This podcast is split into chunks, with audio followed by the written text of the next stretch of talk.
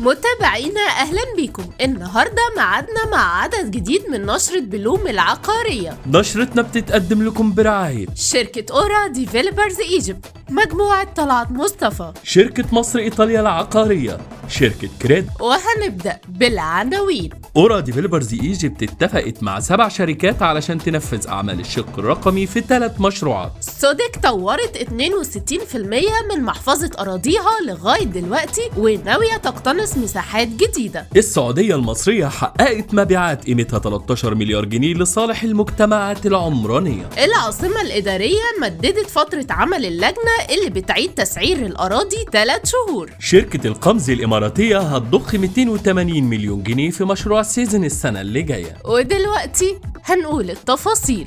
شركة Ora Developers Egypt اتفقت مع سبع شركات متخصصة في الملف التكنولوجي والاتصالات علشان تتولى الملف الرقمي في مشروعات الشركة سواء في شرق أو غرب القاهرة وكمان في الساحل الشمالي. زي ما قال لنا هيثم عبد العظيم الرئيس التنفيذي للشركة واللي وضح لنا إن قائمة الشركات بتضم مايكروسوفت وأوراكل وأورنج والمصرية للاتصالات واتش بي وسوميت وجي 2 كي ووي شركة السادس من أكتوبر للتنمية والاستثمار صادق طورت لغاية دلوقتي 62% من محفظة أراضيها اللي وصلت لحوالي 16 مليون متر مربع زي ما قال لنا ماجد شريف العضو المنتدب للشركة. واللي أكد لنا إن الشركة ناوية تستحوذ على مساحات جديدة وشركات الفترة الجاية في أكتر من منطقة. شركة السعودية المصرية للتعمير حققت لغاية دلوقتي 13 مليار جنيه مبيعات عقارية في المشروعات اللي بتتولى تسويقها لصالح هيئة المجتمعات العمرانية الجديدة سواء في الإسكندرية والعلمين الجديدة والعاصمة الإدارية الجديدة زي ما قال لنا المهندس محمد الطاهر الرئيس التنفيذي للشركة. واللي وضح لنا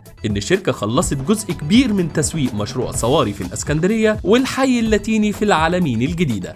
شركة العاصمة الإدارية للتنمية العمرانية قررت مد فترة عمل اللجنة اللي بتتولى إعادة تسعير الأراضي 3 شهور كمان زي ما عرفت نشرة بلوم العقارية من مصادر في الشركة. واللي قالت لنا إن الهدف من التمديد ده إن شركة العاصمة توصل لقيمة محددة للأراضي اللي هتتباع للمطورين وتكون ثابتة لحد كبير خلال أطول فترة ممكنة. شركة القمزي الإماراتية ناوية تضخ 280 مليون جنيه استثمارات في مشروع Seazen اللي بتنفذه في الساحل الشمالي خلال السنة اللي جاية زي ما قال لنا المهندس ياسر زيدان الرئيس التنفيذي للشركة واللي أضاف إن الشركة شغالة لغاية دلوقتي على أعمال التربة والحفر في المشروع وكمان بتجهز الأرض الخاصة بمشروع East Shire في التجمع الخامس. نشرتنا خلصت. استنونا التلات الجاي بإذن الله في عدد جديد من نشرة بلوم العقارية. نشرة بلوم. رئيس تحريرها دينا محمد. والرئيس التنفيذي بكر بهجت. وأقدمها لكم مريم سامي.